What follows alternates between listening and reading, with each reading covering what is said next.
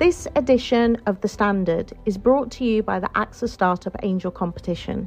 I'm Sharmadean Reid, founder and CEO of the Stack World, and I'm here to help you turn your business dream into reality. There are six chances to win the competition, including two top prizes of £25,000, mentoring from myself and leading UK founders, plus business insurance for a year thanks to AXA. Go to standard.co.uk forward slash AXA Startup Angel for details on how to enter and complete your entry by the 2nd of June 2024. Good luck. Hey, it's Danny Pellegrino from Everything Iconic.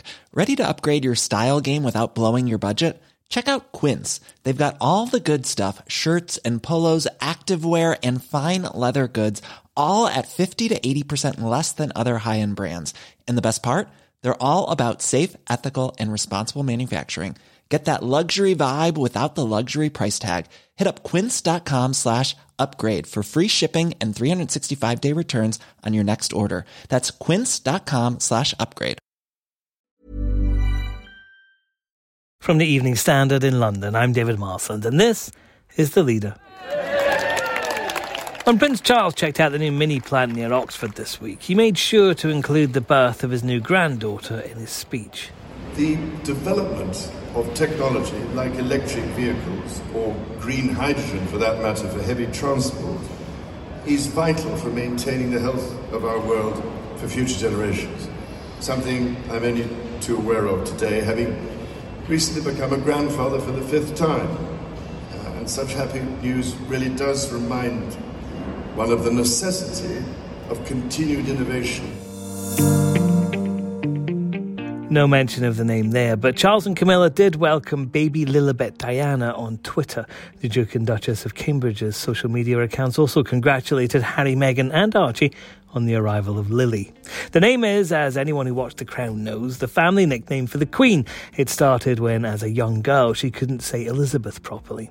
Harry and Meghan choosing it for their daughter was seen as uncontroversial until a report on the BBC claimed they hadn't asked the Queen about using it first. That was swiftly and furiously denied by the couple in LA, but it seems a controversy has arisen. Our royal editor Robert Jobson's here. Robert, the name seemed like an olive branch to the royal family after some division recently. Is it really proving controversial inside the palace? Well, I mean, I don't know about inside the palace. I suppose it would have been probably easier if the child's name had been Elizabeth, not Lilibet, because Lilibet, of course, was a, a nickname that was, um, I think, first used by um, the, the Her Majesty's late sister Margaret. But also, I think the King used to say, the old King used to say that Lilibet was my pride and Margot is my my joy. It's a family name. It's a family and personal name. So, um, yeah, I, I, believe it was probably meant um, as a, an honour, really, or by Harry and Meghan to his grandmother you know, rather like the second name being Diana. But and also the child was not Lilibet as such, although that's the name, should be referred to and known as Lily. So and the Queen has never been known as Lily. Do we know what actually happened ahead of this announcement then? Did Harry and Meghan speak to the Queen and ask her if they could use the name? Well, we don't know about Meghan, but I mean, you know, Harry's people have been very clear to the standard saying that the prince approached the queen with the news of the with the announcement, and, and before it had gone public, saying that, um, we had, they'd had a daughter, and he hoped to use the name Lilibet Diana Mountbatten Windsor. Um, and they're very clear about that. Now, the BBC uh, say, and it's Jonny Dymond, who I've, I've got no reason to, to, doubt his reporting. He's a very solid guy. Um, says a senior source at the palace had said that when they put the story saying that the Queen hadn't been told, that the source said, well, she, she's not aware of that. So, you know, she she'd not been aware of the, of the name being used, so or been given an instruction beforehand that that was going to be the case. So, it's sort of a it's a, a bit of a briefing war between who said what and where. You know, to, it all seems a bit silly over a little girl's name but it's now turned into a big row with the BBC being threatened with legal action from Harry and Meghan, who seem to resort to this almost immediately as their first as their first um, point of call um, over the whole thing, which does seem rather silly. I'm sure that it can be resolved a little bit more peacefully than that. And of course, this is all coming off the back of that BBC Panorama programme in which Martin Bashir interviewed Princess Diana, and it was ruled that he'd used deceitful methods to get that interview, something which he continues to deny. But the relationship between Buckingham Palace, the royal family, and the BBC isn't great right now, is it? Well, well, maybe not. But to be fair to the BBC, if they've got a story and they put it to a senior figure at the palace, and it's not denied, one could, you know, one would expect them to have got it right. So I, I don't think that the, the, this is in the same league as the deceit that obviously went on over securing the um, the interview with Princess Diana for Panorama by Martin Bashir, of which they've had to apologise. But yeah, you know, things aren't necessarily at a great stage with the BBC, and I'm sure that's why the reporters being extra careful. But in this at this moment in time, um, the tweets haven't been taken down, and nor is the story by the BBC. So they seem to be standing by their reporter. That that said, I, I think that really that there needs to be someone.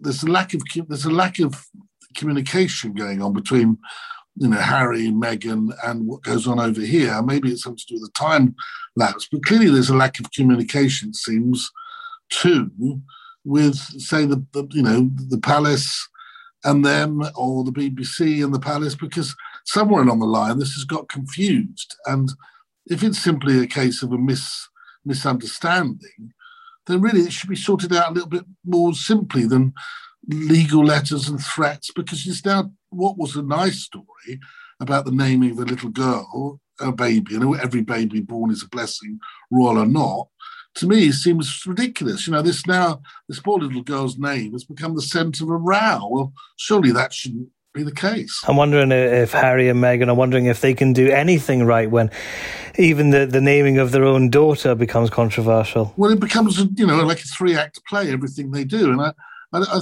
I feel, you know, if they have sought permission, the Queen has clearly given permission um, then that's fine. But if they've got some confusion, I mean, I, I think in the statement it said hope. We hope, you know, he hoped that that would be the case, and that the Queen uh, and, the, and they their understanding was that the Queen had given their blessing. Otherwise, they would not have done so. But I know I remember when Prince George was being named, Prince William specifically went to the Queen, spoke to her personally, and was able to get clarification. Obviously, George one day will be the king, and it was being named. He was being named after um, Her Majesty's father, so it was quite sensitive as well.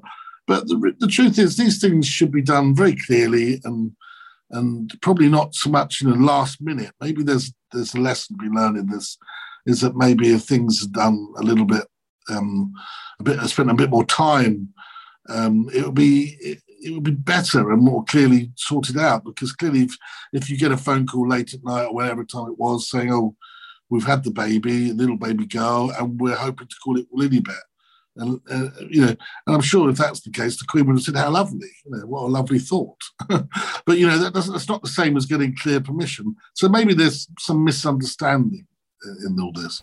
And meanwhile, the, the actual state duties of the royal family go on. The Queen is going to be meeting Joe Biden for the first time since he became president when he's in the UK for the G7 conference in Cornwall. What's going to happen at that meeting, do you think, Robert? Well, it'll be, um, you know, it's the meeting of two heads of state, but it won't be on the you know, state visit level. It's, it's, uh, it's an opportunity that President Biden is taking um, quite rightly because it, it, sort of helps endorse the, the so-called special relationship. Although, um, you know, it, it seems uh, um, uh, it's not necessarily um, as strong as it say was, but we, you know, it's, it's just a cementing of, of that. I'm sure that the Joe Biden um, will, you know, they will speak about, uh, you know, matters that are not just frivolous, because of course both her Majesty is, as head of state has access to all the state papers and everything that matters. I would I would have thought also it may be um, at that time. I know that the Prince of Wales, who's now the patriarch of the family, would, has been very keen to meet Joe Biden for some time to discuss areas where they do have common ground when it comes to the environmental issues.